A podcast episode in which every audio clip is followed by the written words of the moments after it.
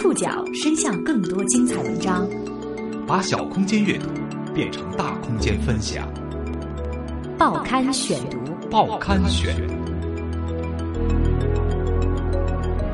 把小空间阅读变成大空间分享。欢迎各位收听今天的报刊选读，我是宋宇。今天为大家选读的文章综合了《南方人物周刊》《人物周刊》《澎湃新闻》。央视以及中国教育电视台的内容，和大家一起来说一说话题评论员张召忠退休了。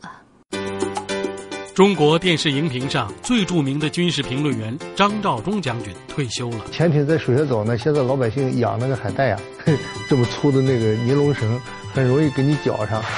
美国的激光武器，雾霾对它就是最好的一个 一个一个防御，对不对？因为海带组潜艇雾霾防激光等言论。张召忠少将一直被中国老百姓关注着。在张将军二十多年的电视生涯中，尽管他曾对不少军事热点有过精准的预测，但给大众留下深刻印象的，还是他那些引发一时轰动的奇葩言论。我这人特别喜欢别人骂我，你要知道，别人骂你是看得起你，他要看不起你，他不会去骂你的，他不会在意你说什么。报刊选读今天为您讲述，话题评论员张召忠。退休了。七月八号下午，海军少将张召忠在接受一家上海媒体电话采访的时候，确认自己已经于近日正式退休。在电话当中，这位粉丝很多、争议也不少的少将，语气轻松的说：“退休以后也继续跟党走，听党的话。”早在五月二十三号，张召忠在太原做题为。中国崛起中的军事与经济布局的讲座时，就曾表示，这场讲座是他临退休之前的最后一场重要演讲。出生于一九五二年的张召忠，早已过了军职将领服役年龄的最高上限。二零一二年，他在接受《北京日报》采访的时候，曾经透露，那时自己已经六十岁了，到了退休年龄，组织上特批延长服役期。作为中国的知名军事理论家和军事评论家。张召忠曾经和多家电视媒体合作开展过军事类新闻节目，他一直敢于发声，对于国际上一些军事热点曾经有过精准的预测，也不时会有一些引发争议的观点抛出，比如雾霾可以防御激光武器，黄海海带绳会阻止美国核潜艇等等，这些言论或多或少给他招来一些批评的声音。虽然争议不断。但是二十多年来，张召忠却一直活跃在电视荧屏上。今天，我们就来说说他的故事。张召忠是如何走上电视荧屏的？童年时代的张召忠又是在怎样的环境中成长起来的？四十多年的军队生涯，又在他的灵魂中烙下了怎样深刻的印记？报刊选读继续播出。话题评论员张召忠退休了。一九五二年，张召忠出生于河北盐山一个普通农村家庭，直到今天，盐山仍然是国家级贫困县。少年时代的张召忠在那个没有电灯的村子里上完小学、中学。上小学的时候，桌椅板凳连教室都是用土垒起来的，直到上了中学，才有了木质桌椅和用砖头砌起的教室。他每个星期要走七八里路去上学。身上背着凑合够吃一周的干粮，每天的主食只是一两个黑黑的红薯面窝头，外加几把地瓜干。两三天过后，黑窝头就会发霉，还能拉出长长的霉丝。但是，在那个没有青菜、没有鱼肉、更没有食用油的时代，唯有靠窝窝头充饥。因为饥饿，直到今天，张召忠在野外散步的时候还有个看脚下的习惯。到现在呢，有时候我到各个地区啊，他们有时候这个陪着我是张教授到哪玩玩吧，转转。有时候我到山里边到哪转转，我路边的陪同我的那八零后、九零后，有时候我问他们，我说这叫什么菜呀？这叫什么草啊？这叫什么树叶？全都不认识。比方说榆树叶，就很少有人认识。很多的苦苦菜啊，他们都不认识。那是我的主主食啊。我当时吃主要是吃榆树叶和下边这个苦苦菜等等这些。童年时期的张召忠吃不饱穿不暖，却喜欢遨游书海，《三国演义》《西游记》《水浒传》是他小时候的挚爱。当然，那些书只能够靠借或者抄写得来。浩然的《金光大道》和《艳阳天》，《烈火金刚》《野火春风斗古城》《青春之歌》，这些书也陪伴他度过了懵懂岁月。在文化大革命期间，十几岁的张召忠便能够熟读《毛泽东选集》四卷，至于《毛泽东语录》和《老三篇》，更是能够倒背如流。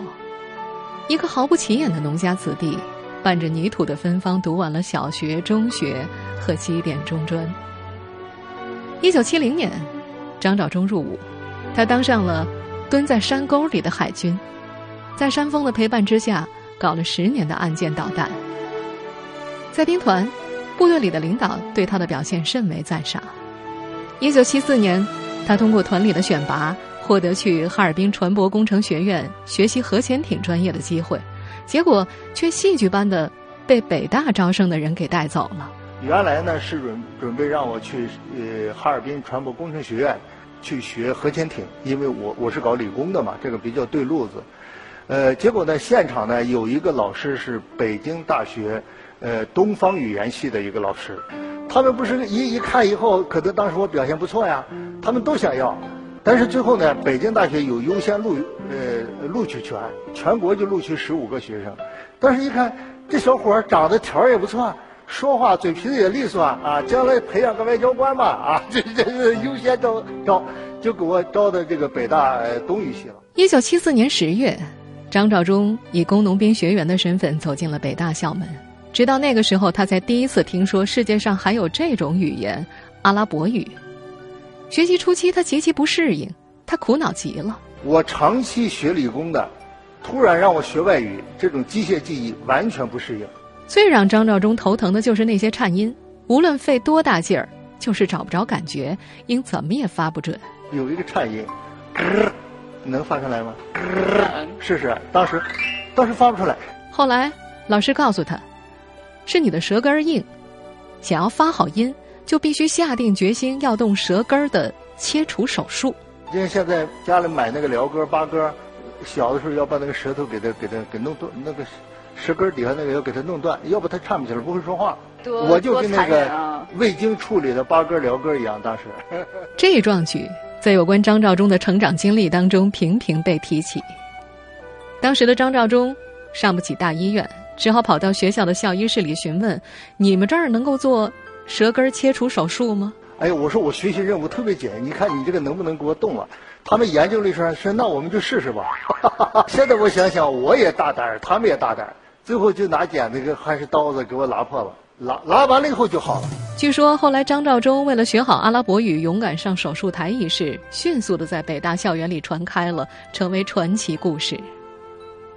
在二零一二年，中国教育电视台的一档访谈节目当中，听完张召忠这个故事，一个九零后的女生这样提问：“就是您这个为了学语言去剪舌头这事儿，您是有目的性的去做这些牺牲或者说努力吗？”张召忠回答自己没有目的，他甚至觉得这个问题问的特别好。我没有目的，你这个问题我感觉特别好。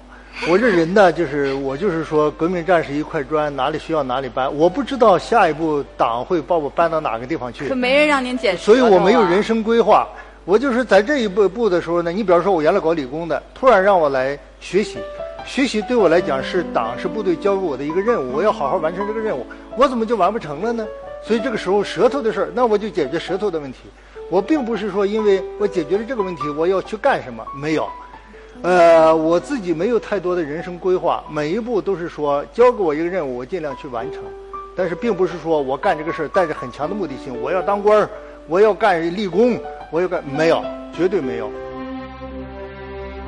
我是革命的一块砖，哪里需要哪里搬。这是张召忠在接受采访时多次提到的一句话。就算走上电视荧屏，成为著名的媒体评论员，也是因为上级安排。报刊选读继续播出，话题评论员张召忠退休了。张召忠表示，这么多年自己所走的每一步都没有选择的自由，他习惯了上级让他干啥就干啥。他说，作为军人要有革命军人的责任感和使命感。这些年，他唯一觉得自己带有目的去干的事情，就是一九八零年从伊拉克回国之后。一九七八年从北大毕业之后，张召忠被派遣到伊拉克当随军翻译。看到战火，他为自己作为一名军人却不懂战事而觉得很懊恼，觉得国家白培养了自己，下决心要学习。一九八一年，他回国进入了海军装备研究所，开始学习英语。很快，他就翻译了美国作家汤姆·克兰西的长篇军事小说《猎杀红十月号潜艇》。在阿拉伯语人才备受欢迎的时代，他已经下定决心，今后不再做翻译，开始重新学习军事装备知识。呃，到了八十年代，我从国外回来之后呢，我就发现阿拉伯语不能够实现我的救国的命命运，因为因为用阿拉伯语在世界上我找不着科学技术发达的科学技术供我们学习，所以最后我就改英语，改英语以后还不行，我就干脆抛弃了这个外语。那个时候是个转型，我就说我自己直接搞工程技术。一九九一年，海湾局势骤然紧张，作为海军研究员的张召忠结合形势发表了大量文章，很多分析和预判都得到了印证，这让他在海军内部引起了轰动。不过，当张召忠的工作重心转移到研究军事技术和武器装备之后，他的形象和口才的特质还是让组织交给了他另外一项任务。上电视。一九九二年，央视一套的军事天地制作系列节目《三十六计古今谈》，原书作者和另外一位学者经过试镜都没有通过，而那时候因为发表文学作品而在军中少有名气的张召忠被确定为节目的主讲人。因为节目需要，主持人张丽给张召忠化了妆。第一次节目完成之后，海军领导邀请大家吃开机饭。他到了洗手间才看到自己的妆容，多年后回忆起来，他仍然会激烈的表达当时的震惊和懊恼。他指着镜子，拍打着脸庞，不敢相信镜子里看起来那不男不女的样子就是自己。他内心觉得对不起领导，以至于凡是看到那位领导的名字，以后都会有一种心里愧疚的感觉。自从第一次上镜之后，他就开始苦心琢磨造型和搭配艺术。同事评价他的头型已经标准化了，隆起的高度、角度精确到了每次都一样。化妆师也评价他自己化的妆很自然，化了跟没化一样。西服和领带的搭配也很舒服。这些造型，张召忠如今做起来已经非常纯熟，每次只需要五分钟就可以精神抖擞的出现在电视屏幕上。有段时间。他每周都要上电视做节目，固定的节目有央视四套和七套的《今日关注》《海峡两岸》《防务新观察》，地方台的一些军事节目也总是能够看到张召忠的身影。由于在中央电视台的高曝光率，张召忠成了中国最知名的军事评论员之一，有“中国首席军事评论家”之称。作为最早从事电视节目录制的军中人物，张召忠认为。自己经久不衰的理由，一是每天学习不断储备，二是政治上从来没有犯过错误。对于在军事评论节目当中什么能说，什么不能说，他自有自己的一套标准。第一点，我有我的思考；第二点呢，我还是个共产党员。党员讲究什么呢？下级服从上级，全党服从中央。那我得要保持一致。是。另外，我还是个军人，现役军人。军人就服从命令为天职。你不告诉我服从啥，不告诉我规定的时候，我可以随便讲。但是你当你如果跟我说里边，那我一定会遵守。多年的军事评论生涯，张召忠曾成功预测过不少次国际形势，但给大众留下深刻印象的还是那些预测错了的。其中最著名的当属2003年的伊拉克战争。报刊选读继续播出。话题评论员张召忠退休了。在一次接受采访的时候，张召忠说：“做了多年的电视节目嘉宾，他最喜欢的是电视直播。录播它有个什么问题呢？那编导说了，你可劲说啊，这个放开了说，结果说完了以后，他按照他的要求对全剪完了，剪完了之后，你这样的话呢，他就是很难表达我想表达的意思。”直播有直播的好处，就是这样的话，我现场可以把我的话说出去。但是那直播也有相当大的风险。那么，但是它有个好处，就是后期编导他没法剪接我的话。这么多年，张召忠经历过好几次战争直播。其中最著名的当属2003年的伊拉克战争，那是张召忠的成名点，也是一切围绕他争议的起点。那年，凭借在伊拉克的驻扎经验，张召忠在直播当中大胆预言，美军会陷入巴格达城市的保卫战，共和国卫队、沙漠风暴当中的坦克战。伊拉克所设红线以及杀伤性武器都会让美国人陷入人民战争的海洋。但是那时的萨达姆政权基本没有做有效抵抗，几天时间就四散溃逃。很多守在电视机前等待其反抗翻盘的军迷被震惊得目瞪口呆。当时张召忠在节目当中还说：“那那个萨达姆前两天还出来转了一圈，怎么突然之间就顷刻瓦解了呢？我们无法接受这样的事实。”作为军人，我无法接受这样的事实。为什么不炸桥？为什么不埋地雷啊？是是不是怕累呀？他挖两条土很累啊？巴格达人呢？他有时候就是会怕累。你不要以为我在开玩笑。对这一点的话呢，我还是坚持我个人的看法，就是不要过早的就下结结论，就是战争结束了，现在就战后重建了。此处无声胜有声啊！当然，这一系列的语录成为日后网友吐槽的槽点。认真的张召忠。为此困扰了好几年。他说自己在伊拉克工作过两年，知道他们请法国、意大利的军事工程专家修了许多城防工事。这一点，他还与从前线归来的中央电视台记者水军义进行过探讨。有部队，有工事，有地道，但是为什么伊拉克军队会不战而散呢？直到伊拉克战争总指挥。美军中央司令部司令弗兰克斯上将在退役之后出版《美国一兵》，才在书中披露：伊拉克战争期间，美军对共和国卫队当中可能出现在美军进攻方向的部队的师旅长全部策反。张召忠说：“那时候，伊拉克部队所等到的命令是放下枪炮，就地解散。统管共和国卫队的总司令是萨达姆的表兄提格里蒂。”他在投靠美军之后，被用 C 幺三零飞机直接接到美国去了。但在那时候，这些都是绝密情报，只有美国总统、国务卿、参联会主席等极少数的人掌握，谁也预测不出来。他的预测是按照当时他们所拥有的常规情报得出来的正常的分析结果。张召忠说：“预测是有风险的。”他不喜欢好多电视访谈节目，专家弯弯绕，绕来绕去，就好像没说一样，没有感染力。他认为自己是有主见的，不是那种滑头专家。在他看来，军人就应该有个军人的样子，错就是错，对就是对，要斩钉截铁。事实上，自从张召忠凭借个人风格在央视奠定军事评论家地位后，围绕他的争议从来没有停止过。每隔一段时间，他的奇葩言论总会被网友炮轰。报刊选读继续播出，话题评论员张召忠退休了。在电视荧屏上活跃了二十多年，张召忠屡屡因为奇葩言论被网友炮轰。不说远的吧，我们就说说近两年的。二零一三年三月二十五号。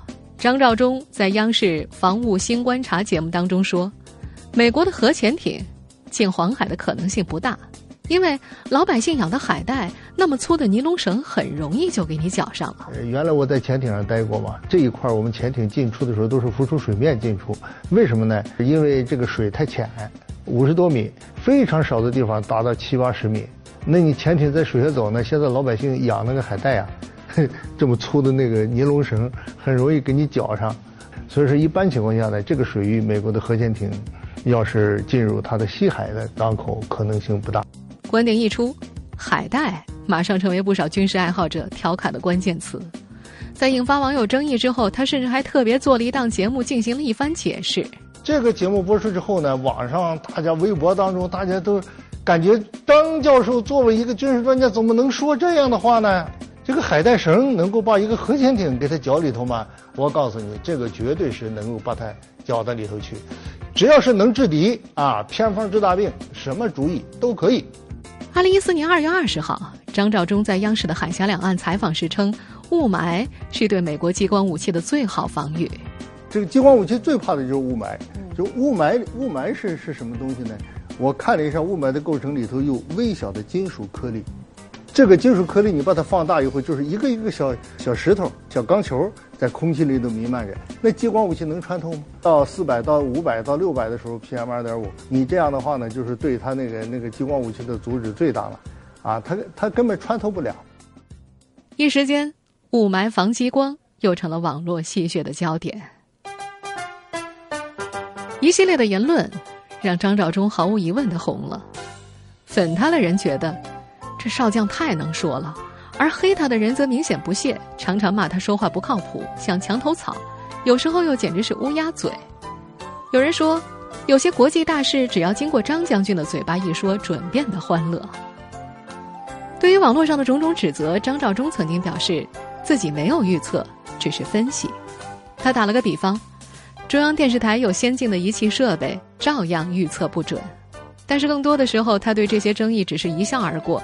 他多次在采访当中这样表述：“我不争名，我就做好自己的学问，我没有那么多精力跟别人争名。”他还说自己对什么事都看得很清楚，每天有三四个小时上网、上微博，博客里干什么，网上干什么，他都知道。但是他潜水，他说他的看法会完全消化在自己的书里头。他还笑称自己是老江湖了。身经百战，是死猪不怕开水烫。我这人特别喜欢别人骂我，呃，有的时候有的名人呢特别喜欢听好话，不愿意听坏话。你要知道，别人骂你是看得起你，他要看不起你，他不会去骂你的，他不会在意你说什么。哎，所以说网上的只要是这个这个批评我的话，我都要看。呃，我已经到了死猪不怕开水烫的地步。至少，他所参与节目的收视率让他很有底气。再次接受采访的时候，他表示，他的节目在任何一个电视台都是收视率最高的，这是一种科学的评判。如今，已经延迟三年退休的张召忠，这次真的退休了。未来人们还会在电视荧屏上看到他吗？前两天，张召忠在接受上海一家媒体采访时谈到了未来的打算。他说：“作为学者，一辈子研究海洋、军事和战争，却无缘参战，只好用自己所学。”奉献社会了。